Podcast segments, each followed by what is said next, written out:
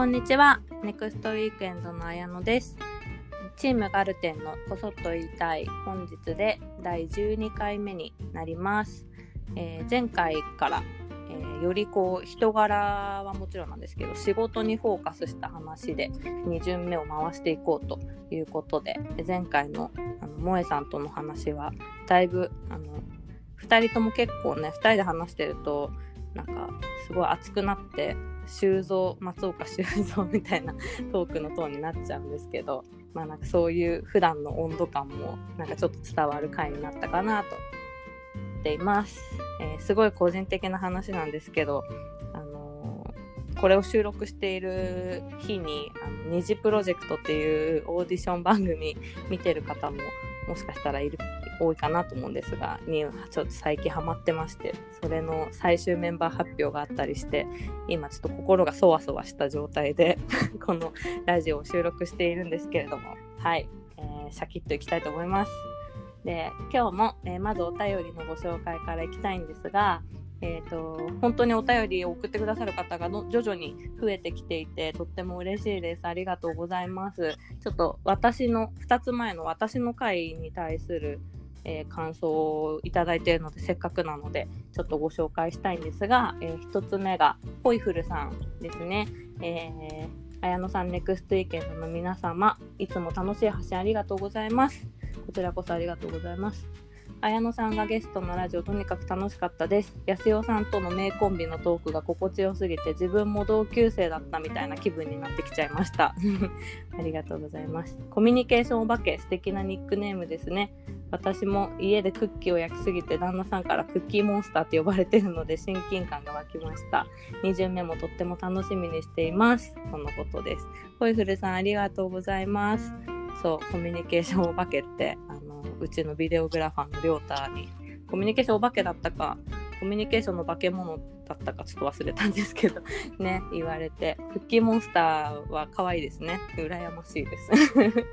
えーもう一つ山田さんからのお便りではえー、とと同じく私の回を聞いてくださって、えー特に綾野さんと同じく私もレシピの適量が苦手な人間なので共感しかありません。初めて梅仕事をしたと聞き一緒とニヤニヤしました。私は梅酒をつけましたよ、えー皆さんと共に季節ごとを楽しめるようになりたいです。これからも発信楽しみにしています。とのことです。嬉しいです。ありがとうございます。そうレシピ適量苦手人間がうちの会社にはすごく少なくて少数派なのであの嬉しいです。そう共感してくださる方がいて 一緒に頑張りましょう。はい。で今日はねもう一つこのちょっとご意見をいただいたお便りをご紹介させていただきたいと思います。えーラジオネームおせっかいお姉さんさんです、えーいつもネクストウィーケンドの提案で楽しんだり励まされている一ユーザーです、えー今回編集長である萌えさんにこそっと提案させていただきたいです。うん。えーネクストウィーケンドというメディア名を変えた方がいいのではないかと。おう。うんうん。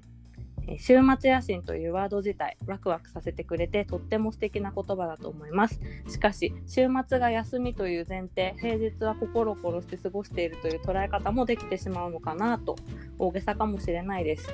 えー1.5歩先の何々とか季節の何々というコンセプトにはとても共感します、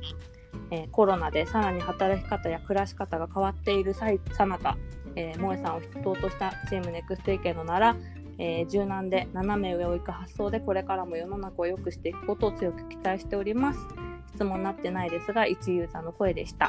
とのことです、えーおせっかいお姉さんさんありがとうございます。あのすごくう嬉しかったです。こういうことをこういうご意見をあの素直な気持ちでぶつけていただけるというのはあの社員に一度あの感謝しております。そうですね。ネクストウィーケンドというメディア名、まあ、次の週末の直訳するとねですけどまああの確かにおっしゃるようなあの捉え方もあるかもしれないんですが、まあ、私たちのあのネクストイケンドは、まあ、本当次の週末あの次の週末が楽しくなることによってまた毎日が豊かになってみたいなのはもちろんそうなんですけどあの、こう言葉そのままというよりは一つの例え話みたいな風に考えていただけるといいのかなと思っていまして、あの、まあ、毎日日々を生きている中次の週末くらいの距離感の提案をしたいな次の週末が楽しみになる次の週末が楽しいとまたその次の、あのー、日々が豊かになってっていうのは、まあ、具体例具体例というか、まあ、例え話一つでそういう距離感で自分のいつかと思っていた野心叶えたい野心っていうのをできる限り自分ごと化して具体化してあの一つ一つ叶えていこうよそうすることであの毎日が豊かになってあの見える景色が変わるちょっとかっていうことを私たちはあの提案していきたいと思ってるのであの全然多分メディアを見ると週末の何でしょう過ごし方とかばっかりの提案じゃないと思うんですね。あのなんなら平日も週末も関係ない提案をいっぱいしてると思うのであの本当一つのこう距離感考え方みたいな言葉の一つが、まあ、そのネクストウィーケンドっていうブランドというかメディア名になってるっていうところなのであのまあ、今のところあの変える予定はなかったりはするんですけれどもあのそういう風な考え方でご提案をさせていただいてますというところですね。あのでもすごく嬉しいご意見でした。ありがとうございます。そうやって言ってもらうことで改めてネクストウィーケンドっていうものについて考えるきっかけになりました。とっても嬉しいです。はい。これからもよろしくお願いします。はい。ということで結構待ってもらっちゃったんですけど早速本日のゲストをご紹介したいなと思います、えー、今日のゲストは、えー、オンラインストアのディレクターをしている最上ひかりちゃんです。ひかりちゃんお願いします。はいお願いします。お願いします。ひかりちゃん、今のあのおせっかいお姉さんさんのご意見聞いてどうでした、ね、ありがたいねね。ありがたいよね。嬉しいよね。どうしてもねやってるとね、うん、客観的にね見えなくなるから、うん、あそういう風に捉えられたりするよね確かにとかね。うん、もうね。確かにね、うん、私も営業しててあのネクストウィーケンドって言うんですけど次の週末なんですけど全然週末のお出かけ情報とか発信してるわけでもなくて っていうなんか説明から毎回入ったりそうそうそうしてるんだけどね。そうね。そう。まあ一つのね価値観のこう塊として捉えてもらいたいのかなってね、うん、思うよね。はい、ありがとうございます。で、ひかりちゃんのことを今日はどんどんまた深掘りしていきたいなと思っていて、うん、まあ、ガルテンのあのメンバーはよく私たち外の人に説明する時にあの麦わら海賊団とか言ったりするんだけど なんかどういう意味かっていうと、まあ、役職がかぶってないっていうことなんだよね。うんうんうん、あの同じことをしてる人が2人いなくて本当にみんなあの麦わら海賊団って漫画の「ワンピースの話なんですけど、うん、あのお医者さんもいれば剣豪がいてコックさんがいてなんか天気予報の人がいてみたいな。ねあのみんなバラバラのことやってると思うけど、まあ、本当それはうちの会社もだなっていうところで。うん、でひかりちゃんはオンラインストアのディレクターを今やってくれてるので、はい、ちょっとその業務内容とか、うん、どんな風にひかりちゃんが仕事に向き合ってるかみたいなところをいろいろ聞いていきたいと思うんですけど、はい、えっとまあ、オンラインストアのディレクターっていうと具体的にはなご業務としてはどんな感じですか？そうですね、えーと、うん、オンラインショップで販売するものの企画とか制作とかから、うんうん、あのする人っていう感じなので、うん。うん、一応私がディレクターっていう名前で仕事をしてるんですけど別であの、みんなが店長って呼んでいる あの方が別にいてその方は、あの社員ではなくてあの外部としてあの関わってくださってるんですけど店長さんは店長さんとして日々あの商品ページ作ったりとかお客さんとのねやり取りをしたりとかっていう本当にリアルの店舗でいう店長さんみたいな人が別にいるっていう感じで、まあ、その方と基本的に2人で力合わせて仕事してるっていう感じですね。うんうん、なるほどね。だからうちはあのー、うちのオンラインストアネクストウィークエンドストアはあのー、なんだろうセレクトショップじゃなくてね本当に全部自分たちの商品、うん、自分たちが企画して開発した商品しかあの売ってないから、うんそこの部分の、ね、新商品何にするかとか在庫の管理とかはひかりちゃんがやってるのかな、うんまあそうだよね。一部やってたうんりとか、業務の一つに入るのかな、うんうんうん。うん、とか。そうだよね。であとはそうなんですよ。全部うちがやってるわけじゃなくてあの知ってくださってる人も多いかもしれないんですけど、まあ、うちのネクストイケンドストアの主な商品はあのカッティングボードとうん。甘酒っていうのが、あの昔からある大きな商品だったりする、でそれはそれぞれのあの生産者さんが作ってくれてるからね、味噌だったら富山の味噌屋さん、ね、カッティングボードだったら吉野の材木屋さんが作ってくれてるので、そことのやり取りとかね。そんそなのもう今に入ってね。嬉しいことにねブランドがどんどん増えていてカッティングボードと甘酒とあとコーヒー。あのうん、うん、後でねあさみさんがお話ししてくれると思うけどネクストガルテンコーヒーもね。そうそうそう。ガルテンコーヒーのオンラインショップとしてのブランドと、あと週末野心学っていうこれはうん。りおちゃんのねそう季節に合わせてあの暮らしのスキルを磨く講座だったりとかあとプリンタブルっていうあの印刷して楽しめるデザインのデータがあそうだってねそう,、結構増えてきててこのコーヒーとか。ね、うんあの週末野心学とかでは別にあのそれを企画してる人がいたりとかっていう感じで結構、うんうんあの今社員の力も借りながらみんなで作ってるって感じもありますね。うんうんそうだね。本当確かに私が入った3、4年前は本当にカッティングボードと甘酒だけのオンラインストアだったけど、ね、ひかりちゃんがそれこそ、それこそひかりちゃんが初めてプリンタブルを作った人だったと思うし、うんあの遡ればね。だね。で、どんどんどんどんこうしてストアの商品が増えて、あの売り上げも今までで今一番高いもんね、ストアの売り上げね。そうですね。ね、嬉しいよね。うん。うんまあ本当そういうこう今のストアを作ってるのは間違いなくひかりちゃんだと思うのでうんあんまりねこうやってストアの話することもなかなかないからいいそうねそうなの。でも緊張してます。今日はいろいろせっかくだからね 知って。いただきましょう。はい。ねはーいよろしくお願いします、はいじゃあ最初はえっとね思い出に残っているプロジェクトっていうのをみんなに聞いていきたいと思っていて、うんうんうん。うん、ねひかりちゃんは、うん。そうだよね。ひかりちゃんオンラインスターのディレクターになったのは、あのー実は育休から復帰するのがきっかけだったりするんだよね。だから初めからネクストウィーケンドでずっとそれをやっていたわけではなく、そうね、だからにね。うんね、知見がすごいあったわけでもないけど、うん。あのーまあ、会社に今必要だからって言ってひかりちゃんがそこを育休復帰をきっかけになってくれて、うん今なうん。どのぐらいややってる？今1年、えっと、4月からだから1年とちょっと。ちょっと。うん。そっか。年うんうん。3ヶ月ぐらいかな、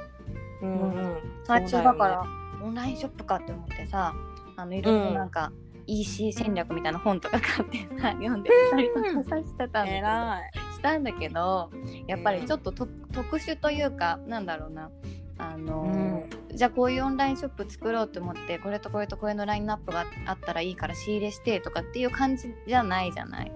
うん、そうだね。そううちはちょっと特殊だもんね。うんうんうんだから必ずしも当てはまることばっかりじゃなくて結構手探りでね、うんやっていく部分とかがあってあのすうんごいうん奮闘してます今も。うん、でもそれで1年ちょっとで一番いい結果を作ってるっていうのはすごいことだからさ、そうですね。あそのい今までの期間で一番思い出に残ってることとかっていうとなんかありますか？どんいっな？ことぱいあるんのだけどね。うん あの最近では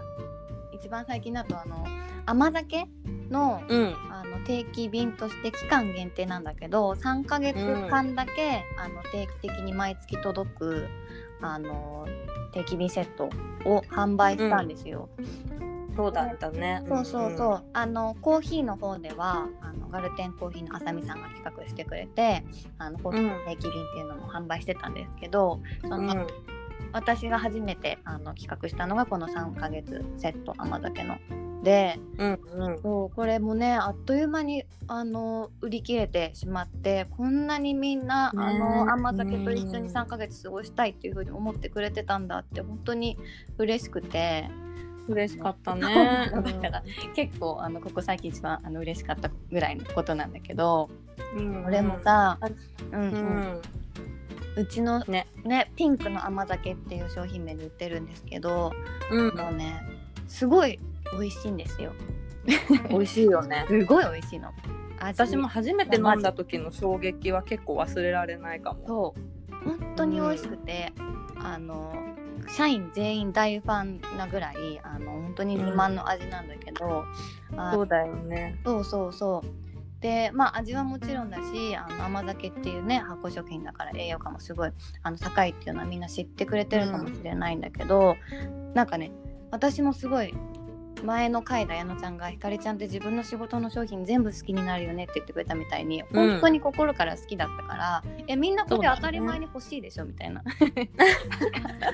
だっていいものだから」みたいな感じで、あの思ってたのよ。でしかも体にもいいし、続けて飲むそうね。こ。こにもすごくいいしいいことばっかりだしみんななんで買わないんだろうぐらいに思ってたぐらいで、うん、でもさ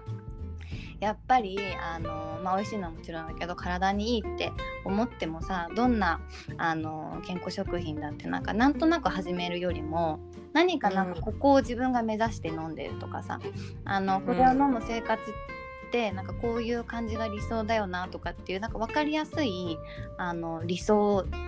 図というかさうん。ものがあるとすごいあの飲んでたりとか続けてたりして心地いいよなっていう風にあの思って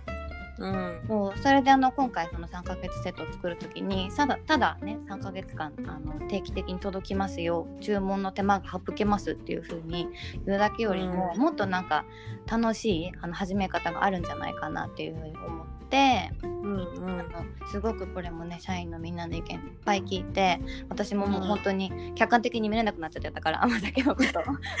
ひかりちゃん直前にさもうさ感情移入しすぎて本当味噌屋さんみたいになってたよね。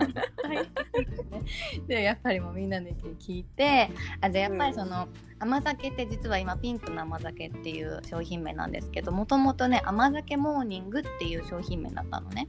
そうだったね。そうそうそう。でそれがその代表のその萌さんがあの、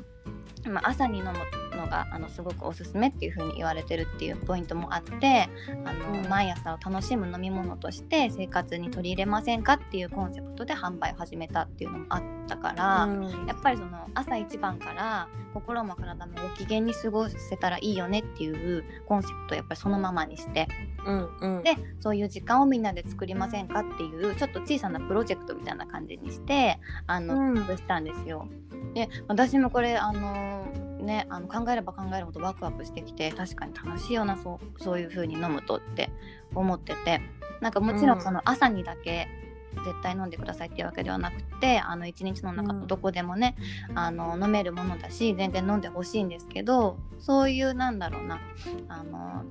体にいい生活を続けることで毎日朝からあの元気にあの過ごせるっていいよねっていうあのそういう生活を目指そうっていうセットにしたんですね。うんうんそうそう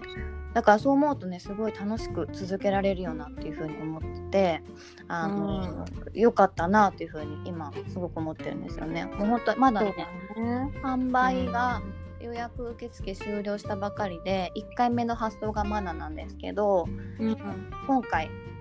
予約受け付けることができたのが35名の皆さんで、うん。あのそうそうあのピンクの甘酒っていうハッシュタグとは別にそのみんなであの使えるあの専用のハッシュタグを作ったりしてて、で、うんそのみんなから事前にプレイリストを募集してそのプレイリストをみんなだけが聴けるよとかっていうなんとなくなんかみんなであのこれをチャレンジしてるっていう感じも楽しめるようにしたのであのすごいね、うん。楽しみだなと思ってるこれからが。そうだねコミュニティになっていく感じが見えるね。そう。うん、やっぱりさ甘酒がいいものだっていうのはもちろんそりゃそうなんだけどなんかそのやっぱスペックだけだともともと甘酒に興味が自分からある人しかなかなか手が出ないかもしれないけど、うんうんうん、これがあると朝自分の朝の時間がすごく楽しみになるとか、うん、なんかそれがあることで自分の体がどんどん良くなってご機嫌に過ごせるっていうところまでストーリーがあるとすごく自分の生活の延長線に甘酒があることがね想像できるし、うん、しかもなんならやっぱそういうのってももちろん一人でやるのも淡々とやるのもいいけど、うん、一緒に同じ時期にやってる人がいるのってさやっぱダイエットとかもさ誰かと共有できてるとかあけて全然違うじゃん、気持ちが。うん、からそういう意味では本当にこう、ね、あの商品を買ってもらうっていうことかもしれないけどそれをコミュニティにして、うん、でこうやってねあの定期購入みたいな形でやるのは、うん、なんかすごくなんか未来があるなというか、うん、新しい挑戦だなって、あのコーヒーもやってるけどね、うん、思ってて。私あのコーヒーの方に入ってるのシーズン会員で、なんか3ヶ月やってるんだけどあの月に1回 Zoom であさみさんがコーヒーの入れ方教えてくれたりとか。ねすごい楽しそうだよね。そうすごい楽しい。LINE のオープンチャットを使って、うん、みんなで今日はこんなの焼けましたとかこんな入れ方がいいよとかあのこんなのも合うよとかすごいね、意見が飛び交ってて、うん、なんかこれがなかったら出会わなかった人たちだと思うんだけど、本当に住んでるところもバラバラだしさ、うん、でもすごく熱量を感じてるから、うん、本当になんかいいいいなと思うしみんなが参加できてよかったって物を買ってよかったというよりは、このコミュニティに参加できてよかったって思ってることが、なんかねすごい EC の未来だよね。そうね、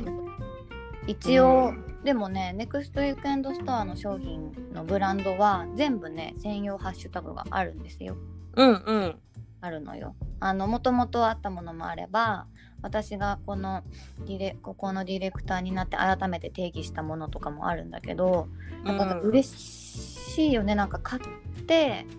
うん、その商品のハッシュタグを見ると自分と同じものを買った人がどんな風に使ってるのかとかそうだね。見れるってあのすごいなって思ってる、うん、もう吉野のカッティングボードだってもともとそうやって広まっていったもんね、そうだね。だから、ね、本当に嬉しい、ね、あの一生懸命商品ページの写真更新するのもまあ大事だけど本当に自動で更新されてるいくカタログみたいな感じの自分がその買った側の気持ちになると、うん、確かに。すごいね楽しいなっていうふうに思って、あとすごいさ好きなのがねあのハッシュタグのさそういうコミュニティってなんか押し付けじゃないというか、うんうん、もちろん自分が買った商品にこう、ね、写真撮って投稿する時につけてもつけなくてもいいしあ、うん、好きな時にそのハッシュタグを見れるしで見たところでさ、うん、特になんだろう甘酒とかってさもしかしたらさちょっとこっそりダイエットしようかなって思って買った人とかかもしれないじゃん。うん、だけど別にそれを見てることで急に自分の素性が知れるわけではなくてみんなのその暮らしをこっそり見れるかみたいなのもすごい私好きだと思って、うん、いいなんか、うん、そっとそこで優しく広がってくれるくれてるみたいなそうだね。コミュニティの感じがすごい好きで。で、うんうん、まあまあもちろんでもその顔と名前がさあの知れてみんなでコミあのチームになれたらそれはそれで楽しいから例えば公式のあさみさんとかはそういう、うん、あのみんなで集まれる企画をやってたりとかそれをね企画にするものもあるんだけど、うん、なんかハッシュタグってねすごいそういうそっとそこにいてくれて好きな人を覗けるみたいな。なんかね、すごくねいいなって思ってる。好きだなって。うん確かにね、ね、なんか強制されてるとかじゃなくて本当自分の自発的ななんか気持ちのなんか集合体だけど、同じ価値観でそれがねあのハッシュタグ一つあることで同じ価値観でまとまるから本当にね心地いいしいい距離感でね。そう。うんなるなる。なんか本当にさステイホームが長かったじゃない、うん、やっぱり。まだ油断できない状況ではあるけど、うんうん、本当になんか SNS があってそうやってあのいろんな人の生活がかいこうこそっと垣間見える、ね、時代でよかったなと思うし、うん、そういう時だからこそこのね甘酒のこの90日のセットも、うん、反響が高かったかもしれないね。これからがすごい楽しみ、ね、うん、うん、ねありがとうございます、思い出に残ってるプロジェクト最近だとね甘酒開発があるけどあとやっぱりうちの EC のすごくユニークなところは、うん、在庫を持たないデータ販売プリンタブルっていうのがあることかなってねすごく思っていて、うん、あのこれさっきも言ったけど初めて作ったのひかりちゃんだったよね。そうなのすごい。だからね思い入れありますよこれも。そうだよね。初めて作った時は、うん、あの刺繍のキットだったっけ？刺繍かな？確かそうだったよね。あのワークショップを、うん、あのたくさんやって私もともとイベントディレクターって言ってイベントをね、うん、あの開催する人だったんだけど、うん、ですけどそのせっかくねイベントやってどうしても参加したいって言ってくださる方たくさんいるけどその時のななんだっけな会場の大きさだったりとかいろいろなキャパシティ的に30人ぐらいの人までしか一度にね参加してもらえないってすごいと、私たちにとってもお客さんにとってももったいない部分がいっぱいあるよねっていう話をして、じゃあ今度やるワークショップがその刺繍のワークショップだからそれが自宅でも学べるあの、ま、データというか教材みたいな感じで、うんうん、あのちょっと販売してみようかって言ってそれ嬉しい人いるかもしれないねみたいな感じで、うん、ワークショップが終わった後にその時講師してくださった方とあの協力して初めてのそのキットを作ったんですよね。うんうん、そうだよね、うん、本当にだってその時はワークショップのそのキャパシティのこともそうだけど遠くの人は参加できなくてずっとさあの、ね、東京しかないのかっていう悔しい思いを多分してたと思うんだよね。そうかそれがこうあそういうやり方でだったら全国のファンの人が楽しめるし、うん、なんならあのキャパシティだって本当ね1,000人2,000人、あのー、いけるじゃんみたいなね、うん、なんか未来が一気に見えたのがそのひかりちゃんが刺繍で作ってくれた教材がきっかけで、うん、でそれがあったから2017年に「今日のお仕事」っていうプロジェクトを立ち上げる、うんうん。キャノンピクサスっていう家庭用プリンターと一緒に新しい今日のお仕事ってコミュニティを作ってプリンターがある生活って豊かで楽しいよねっていうのをこう、うん、たくさん見せていきたいって思った時にそのプリンタブルの存在がすでにうちのストアにあったことは結構大きかったし、ね、それこのプロジェクト今日のお仕事立ち上げのきっかけでどんどんそのプリンタブルの提案も増やしていくことができたから、うんね、すごい大きな一歩だったよね、うん、今思うと。そうそうもともとさ、あの配送するものだったりとかなんか、お礼のお手紙とかにつけてるカードとかのデザインが可愛いです買えないですか？っていう風に言われてたことも結構あって、うん、でもどうしてもさやっぱりあの在庫を持つことがあまり今できなかったりとかあのそうだね、ね、うちの会社はねそういう専用の人つけられないし倉庫もないからね。配送する人とかもいなかったりとかして、うん、すごくねもどかしかったんだけどその方法を見つけた時はねあのすごく、ね、そう素敵なもの見つけたって思ってこれだったら、ね、そうみんなに届けられると思ってあの、うん、嬉しかったの覚えてます。その刺繍の後に季節のポストカードとかをねあの作ったりとかもしたんだけどそうだよね、ねうん、夢のある商品ができたなって思ったの覚えてるな。うん、で今もさそれでプリンタブルの商品すごく増えたけど、うん、やっぱり売り上げも上がってるよね。そうだね。時代にフィットしてるんだなって思うし、うん、まあ今日の「お仕事」っていうコミュニティであの地道に地道に広げてきて、うん、あのもうすぐ1万件いくんだけどねこのコミュニティも、ね、うん、ハッシュタグの件数が。だからそれもねあると思うけど、ね、ひかりちゃんもだからストアのディレクターとしてさ今日のお仕事の日って毎月第1土曜日をそういう日にしてるけど、ひかりちゃんのライブ配信でプリンタブルでこんなことできるよって具体的にね提案してくれたりしてそれも新しいよねすごい。そうなの。楽しいです、うん、毎月第1土曜日にやってます。ね。どのねデザインどのそうそうどのそうそうとか言ってどの デザインにもねあのー、ななんだろう余白があってこのデザインキットはこれしか作れませんというかこれだけを作るためのものですっていうよりかは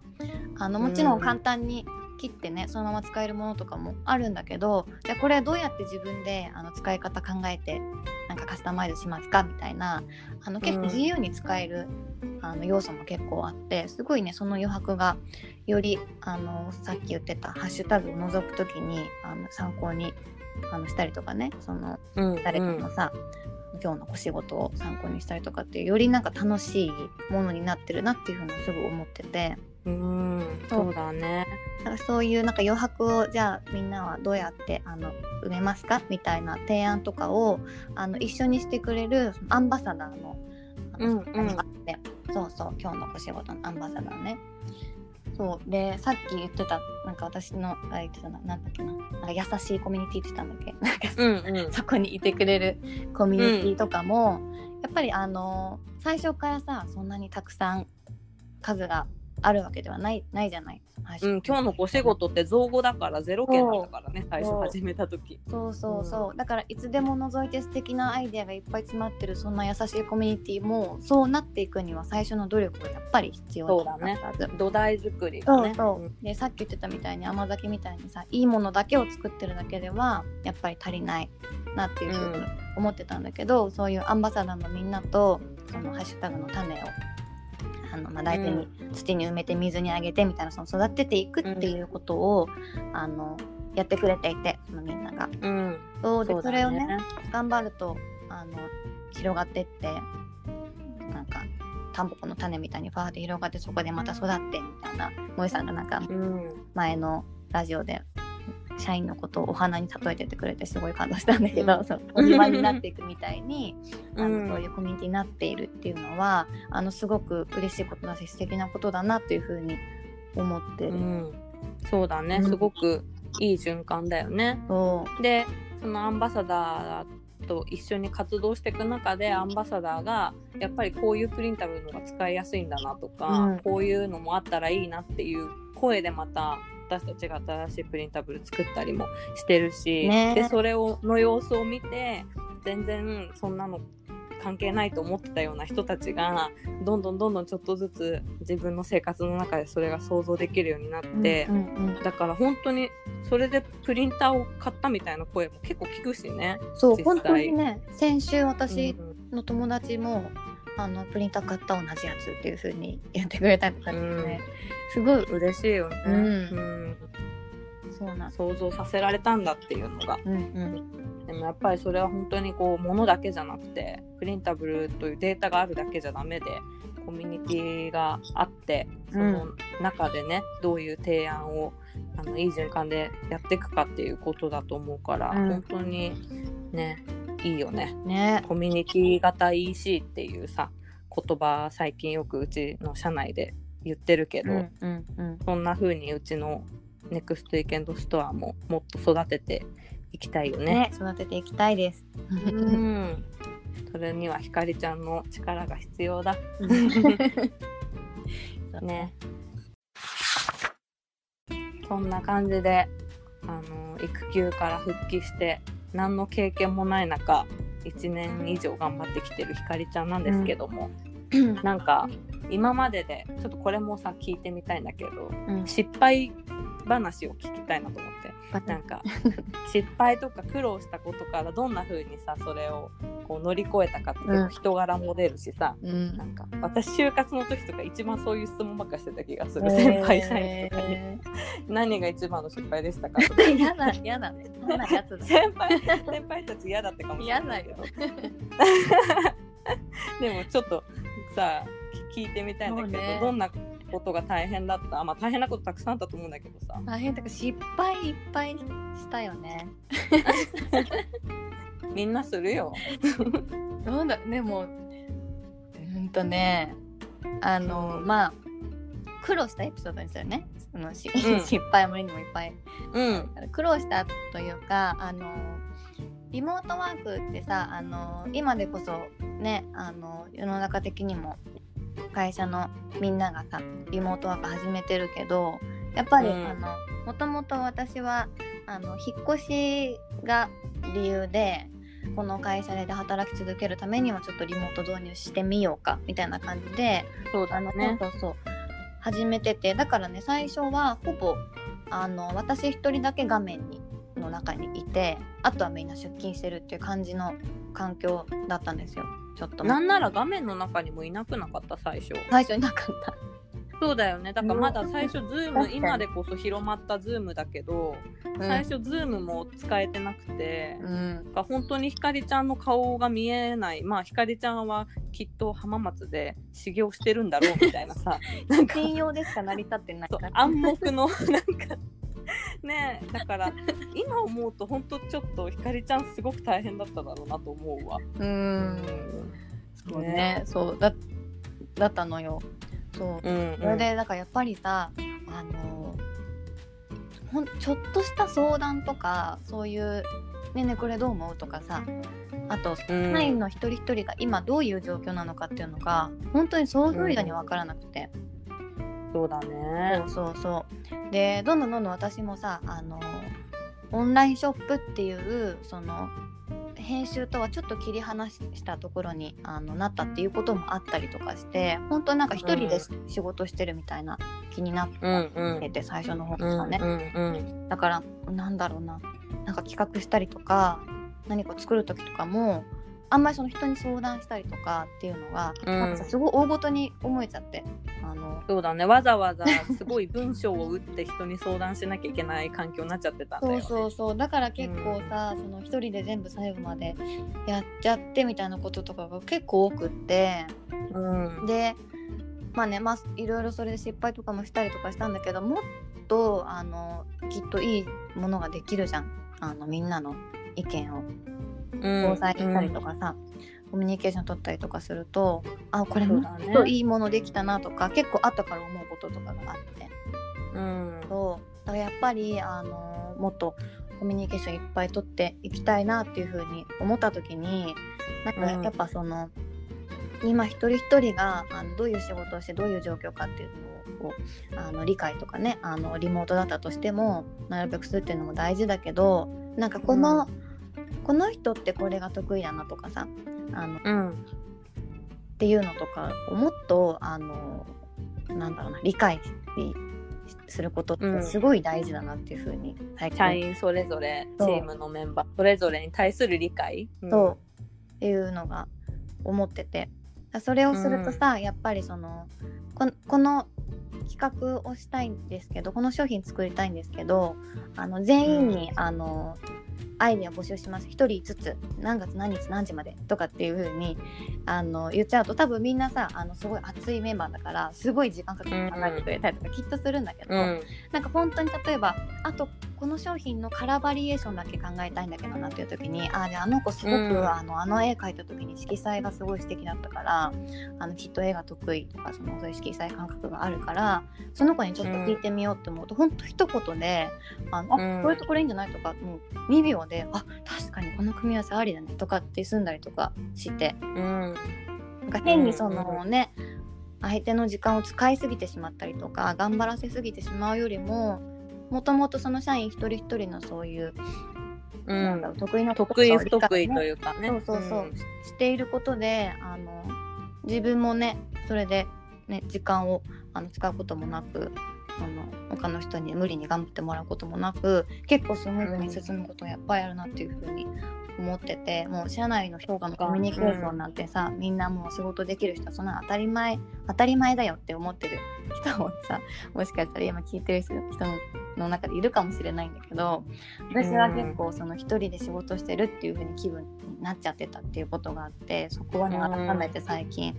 あの気づいて意識してることかな。うんうん、でも多分今この状況だからリモートになった会社とかそういう個人の人とかもすごく多いと思うからさ、うん、でもそれはすごく大事なことだよね、うん、それはなんかリモートじゃなくても大事だと思うけど、うん、そのねお互いのことを理解して得意不得意で、ま、その巻き込み力というかさ、うん、なんかただ単に巻き込み合いっていうもんじゃなくて、あのそこの精度を上げるっていう意味でね、それは必要だよね。でも私それあのひかりちゃんってさ本当にアイデアマンだって昔から言ってると思うけど 本当になんか企画力があるというか、うん。でしかもそれがなんか突拍子もないアイデアとかじゃなくてちゃんとなんか愛があって、うん。なんかその先にいる人のこと考えられたものがちゃんとひかりちゃんからは出てくるししかもそのスピードが速いから 私ちょっとそういうの欲しい時はすぐひかりさんに声かけるようにしただし、うん。なんかひかりちゃんは逆にさ私にさ、うん。あの誤字脱字のチェックをすごい頼んでくれるじゃん。私がめちゃくちゃそれが得意だからねいやもっといっぱい得意なことあるけどね。ねいや 私が誇ってることの一つだからその誤誤字脱字チェック。うんうん、うん。でもそれはねすごい大事だと思う、うん。うん。まだそうだね。人のことを理解することと自分のそういうなんだろう不得意なところというか失敗しがちなところとかを理解するってい自分自身のこともねちゃんと理解して、ね。うんうん、一人で何でもかんでもややろうとするのはね、うん。無理だし、本当になんかさ1 そこは。週間ぐらいそれにに悩んでたりとかめちゃくちゃ時間かけてたことを最後もう本当に無理かもしれない。誰かちょっと相談乗ってって言った時にえこうすればいいじゃんみたいな感じのがポンって出てきたりとかして私なんでもっと早くこれ 相談しなかったんだろうとかって思うこといっぱいあって。うん。何でもかんでもさその人に頼るのも良くないかもしれないけどあ、ね。この感じは多分自分よりも誰かに聞いた方が早いっていうのは手着手する前からあの意識して判断することって、あのすごい効率的な時間の使い方にもつながるなっていうふうに思ってるから、それは。そうだね、まあ、結局会社とでありチームである以上さ、こう上がる成果物は個人の力っていうよりはねチーム全体でやったことっていうふうになるわけだから、そう、ね。いい気づきだったね。そうだった。うんうんねでもこの先もさ本当リモート導入するところ多いだろうからすごくそこはやっぱり今一度ね、うん。意識するといいかもしれないところだそうよね。だからね、うんう。ん本当にあれだよね意外と雑談って本当大事だなって思う思う。そうね、うん。本当にそうだよね。私も雑談大好き人間だから、ね、会社にいるとすごいみんなにいろいろ話しかけちゃうけど、うん。うんなんか個人のさその日のコンディション知ってるだけでも全然違うじゃない。そうだよね。ね。ちょっと元気がないとか、うんうんすごく今日嬉しいことがあったんだなとかさ、うん。ね。それも含めてだよね、そう。うんうん、その辺も今一度言って頑張っていきましょ頑張ります。うはい。ありがとはい。うひかりちゃんに聞いてみたいのが、うん。まあ、ひかりちゃんは本当に経験のないことに挑戦してるからうん。なんかなお聞いてみたいんだけど自分のそのスキルをとか知識を磨いたりするためにうん何か工夫してやっていることがあれば聞きたいなと思うんだけど、うんね。何かありますか、うん、さっきね本買って読んだりとかっていうのも言ってたけどさ、う緊張するよね。この EC のプロがもし聞いてたらどうしようと思ったりとかいろいろ。ん、いいそんなこと気にしなくていいの？でもさ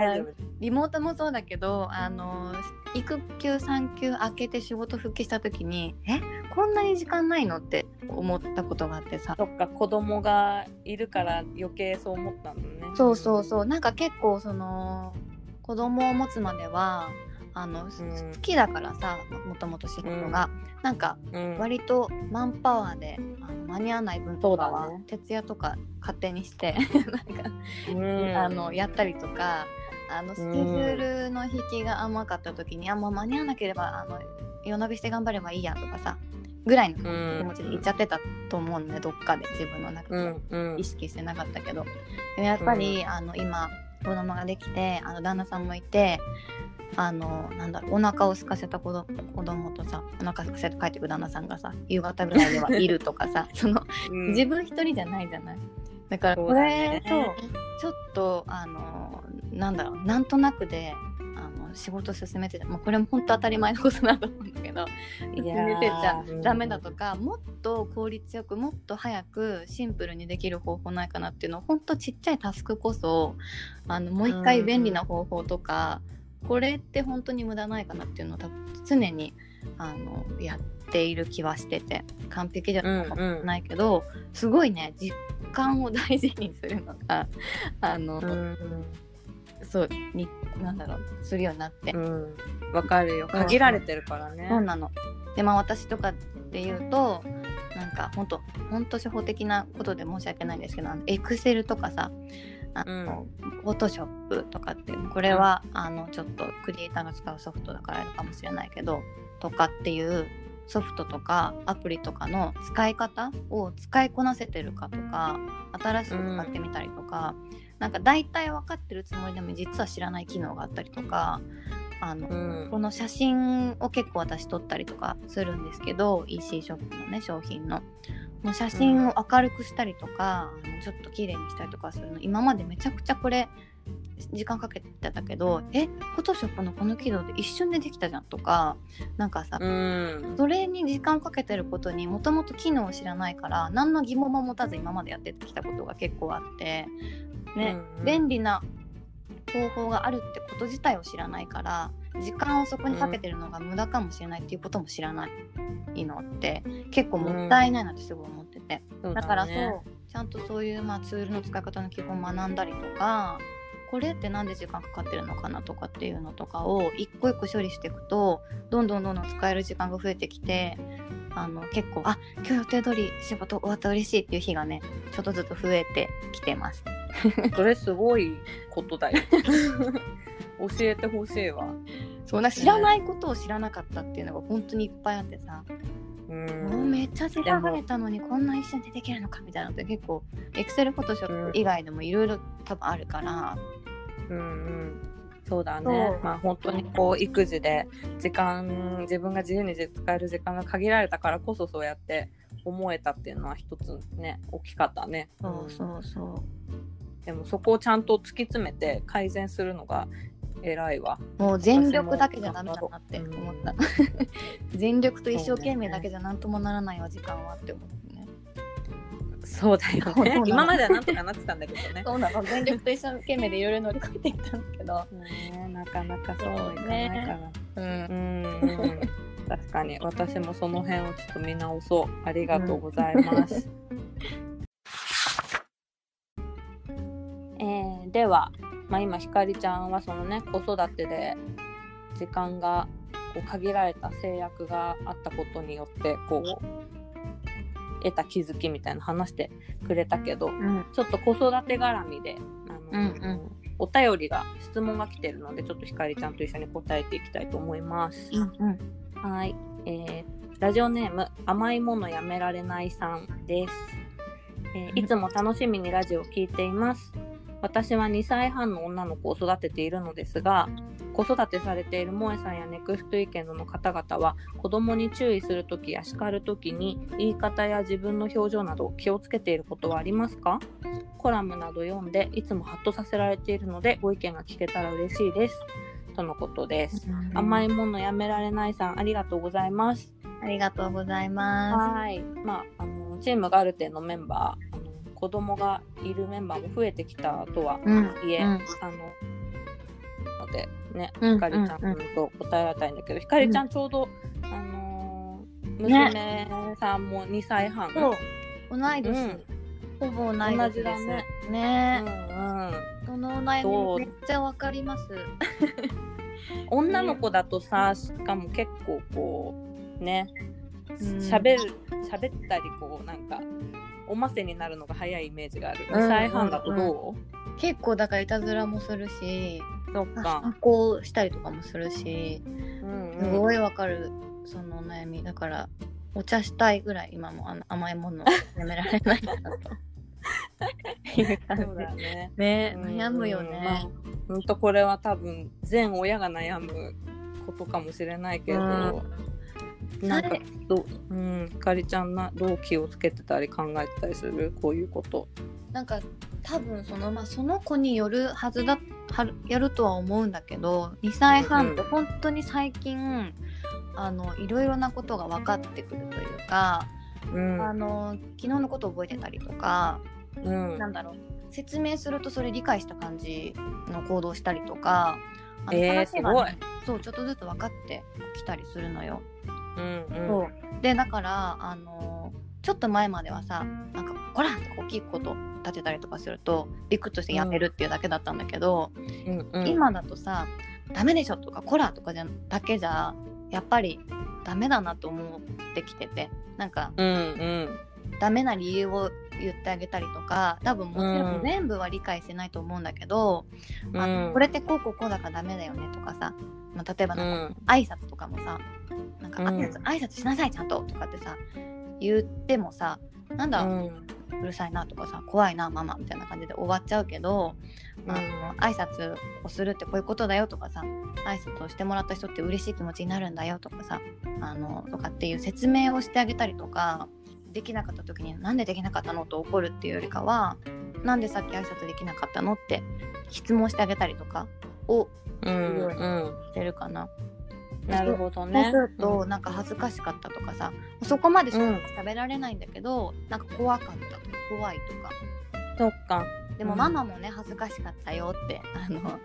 言ってでもさみんな挨拶ってあのしてるし挨拶すると気持ちがいいよねとかなんかなるべく子供扱いしないというかあのうん。割と対等ぐらいな感じで説う明んうん。してあげるようにしだした最近。理解してくれると信じて、うん。でもいやーそうするとね意外と納得したってるよ時あるのよ。そっか。すごいな。なんか私うちの子まだ7ヶ月だからうん。あ全然さ2歳半とかになってどんなことするのか、まあ、想像がつくようでつかないとこが楽しみあるけど、うん、でももう会話できるんだもんねそのぐらいになると、ね、そう会話できるようになるのよ。でやっぱり昨日自分が怒られたこととか失敗したこととかさすごい覚えててあの昨日あの私怒られたとか俺こぼしちゃったとかって次の日に言ってきたりとかさ結構落ち込んでるんだなとかさでやっぱりそう言い過ぎちゃったなって思うことも正直本当にあって私もすごいすごいあるのよ。あの落ち込むの。うんあさっき。うん。なんでこんな怒っちゃったのだろうとかね。で旦那さんにも、そんな怒ったってしょうがないんだからさとか言われたりとかしてさ。あの結構、あ怒っちゃったなと思うんだけど例えばそれが大人同士の関係だったら言い過ぎちゃったなって思ったらさそれをなんか謝ろうとかさ関係性修復しようとかって努力するじゃない、うん。だけどどう？多分心のどこかで子供ってすぐ忘れるからとか自分一人で落ち込んでそれで終わりにしちゃってたこととか結構あって最近も。うんうん。だけどやっぱりその前の日のこと覚えてるぐらいだから昨日ママ言い過ぎちゃってごめんねとかさ怒った後すぐに落ち込んだ時も、ごめんあのママも悪かったって大きい声出してごめんねって言う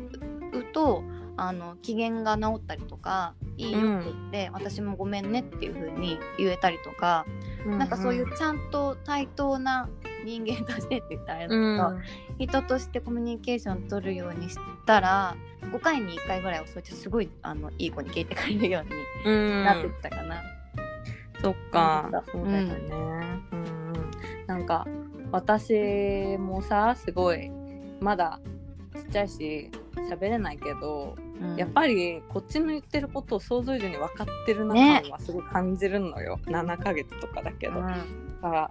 本当に自分の振る舞いを考えなきゃなって思うんだけどなんかうん。私は気をつけてるのは小さい時からとかの刷り込みでさうん。なんか「もう」とかさ「お兄ちゃんなんだから」とうんか「ダメでしょ」とかっていうのって結構定定型文的に刷り込まれてるとこがあるなと思ってて。うん。だから口から出てくるのがすごい簡単なんだよね。うんなんだけどなんかその言葉自体に意味はあるのかなっていうのはうんすごい考えるようにはしてて、本当にそうだね。ね。で私がすごい参考になるなと思ったのがあのペコちゃんってさわかる、あのモデルでとかタレントとかうんやうんってる、あのペコリューチェルうんうんうん。のペコちゃんなんだけど、今ああ私。あのミルキーの方を想像してそ れは それはね違うあのそっちあの実体のペコちゃんの人間の。私すごいペコちゃんの子育てのなんかスタンスとかがすごく好きでインスタグラムとかでよく見てるんだけど、うん。なんかペコちゃんが一回インスタで書いてたのがこう何？ダメでしょっていう言い方じゃなくてうん。何々してくれたら嬉しいなとかうんうんうん。何々してみたらとかっていうこううん。否定な言葉じゃなくてこう同じことを結局は伝えたいんだけどポジティブな言い回しにするっていうのを書い。てて、そうそう。なんかそれはすごいあの気をつけるようにはしてるけどもちろんねダメダメでしょとか言っちゃうんだけどまだ、うん力出てきちゃうんだけど、うんうんうもうんなんかそれもさ大人側の癖づけだと思うから。そうだね。こう気づいたタイミングでなんかご飯食べてくれたら嬉しいなとかさ、うん。なんか髪髪の毛引っ張られてもさダメでしょじゃなくてうん。話してくれたら嬉しいなとか、いういうようにはねしてるかな。ね。うん。もう永遠のテーマですよねこれは。うん。で子供がさ年齢が上がったりとかししてこうまた関係性が変わってくるとまた悩みの種類も変わるんだろうけどさ。うん。ね。正解のないものだね。ね。でもやっぱりなんかこうポジティブな言葉遣いができる子になってほしいと思うんだったらやっぱり自分も否定的な言葉じゃなくてうん。ポジティブな言葉で同じこと伝えられた方がいいよねとは思うよね。うん。ね。一緒に頑張りましょう。甘いものやめられないさ。そうですねね、ありがとうございます。はい。ではでは、えー最後にひかりちゃんには、これから挑戦してみたいことを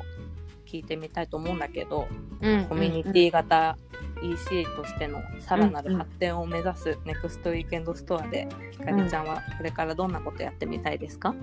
これはねあの、うん。ネクストウィークエンドのあの、うん。メディアの編集のコンテンツっていうんですか？あの、うん。記事とかさのもっとそうそういう提案してることの受け皿になるようなアイテムを増やしていけ、いきたいなっていうふうに思って、うん。常に常にだけど、うんうんもっと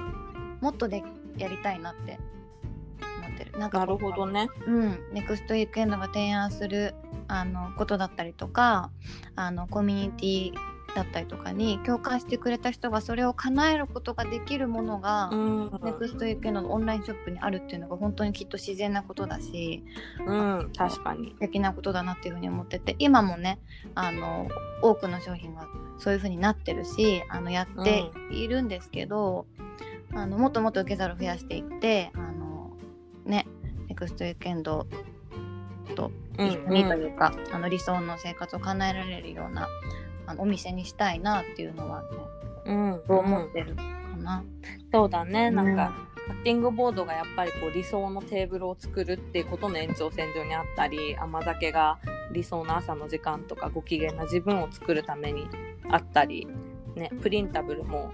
プリンタブルなんか本当にいろんな種類があるあるから、うん。ね、シンプルにウィッシュリストをかけるものもあればレシピ残しておきたいものが書けるものもあったり、うん。ホームパーティーで使えるのがあったり誕生日で使えるのがあったりいろいろあるけど、ねうん。それがどんどんどんどんやっぱり具体的なものもセットで提案すできるっていうのは一番ね私たちとしても本意ではあるからね。うんうんうん。うんうん。たまにねだからお問い合わせいただいたりとかもする。確かにね。あるんだよね。嬉しいんですすよ、それ全部やりたいって思ってる。全部ちゃんと届いてるから。ね。ね。少しずつ私たちなりにうん。形にしていけるといいね。うん、なんかそそれだけ期待してくれてることが嬉しい。そうだね。こういうの本当にそうだね。うん。うん期待してなかったらファンじゃなかったら言ってくれないもんね。そうじゃあそれ売ってるお店で買えばいいやじゃなくてさわざわざさメーうちルまでで買いたいと思ってるから言ってくれてるんだよねそうだね。うそういうお客さんのあの、ね、意見とか買ってくれてる人の言葉とかをもっともっとあの聞いていったりとかもしたいなというふうに思ってます。そうだね。うんもう単なるお店と購入者とかっていう関係じゃなくてうんなんかコミュニティってやっぱりさ相互に作用するからコミュニティっていうね、ものになるわけだから、そういう風でありたいし、ねうんそれをもっといい形でストアに還元してうんいってください。頑張ります頑。張れディレクター。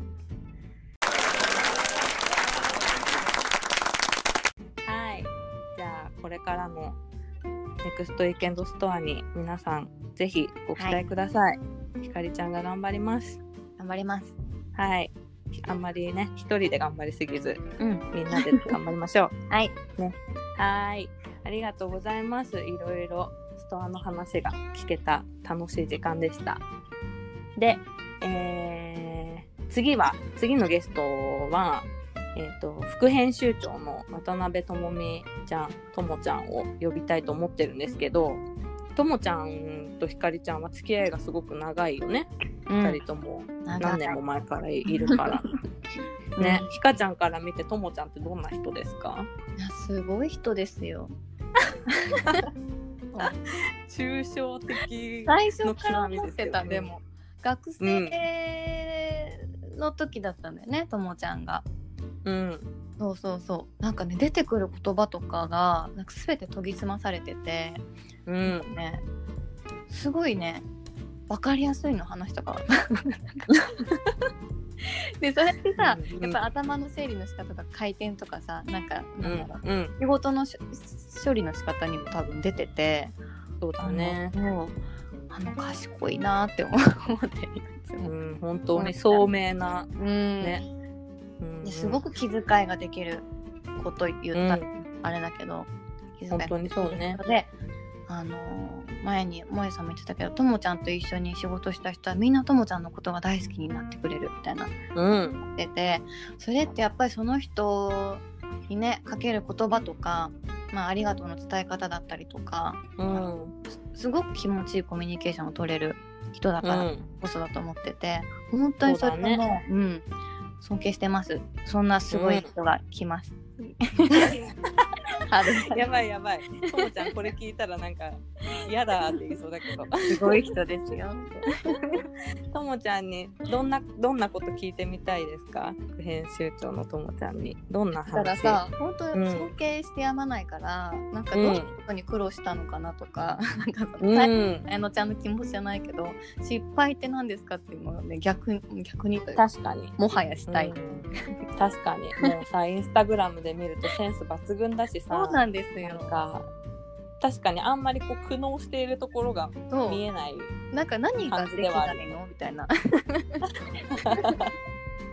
じゃあちょっとそんなところをともちゃんに聞いて みよう。ね。ねぜひ聞いてみたいと思います、うん、はい。ありがとう。じゃあ、はい、ともちゃんの回も楽しみにしててください。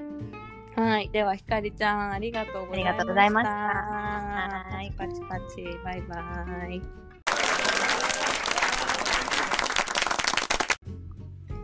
はい、えー、いかがでしたでしょうか？普段なかなかねこう裏側を話すことのないネクストウィーケンドストアなんですけどあの少しでもこう中の人の気持ちとか思いとか知っていただけるきっかけになっていれば嬉しいです。はい、それではまた来週も、えー、お楽しみに、えー、次回のえー、ともちゃんへのお便りとかご感想とかもいろいろお待ちしております。えー、それではまた来週さようなら。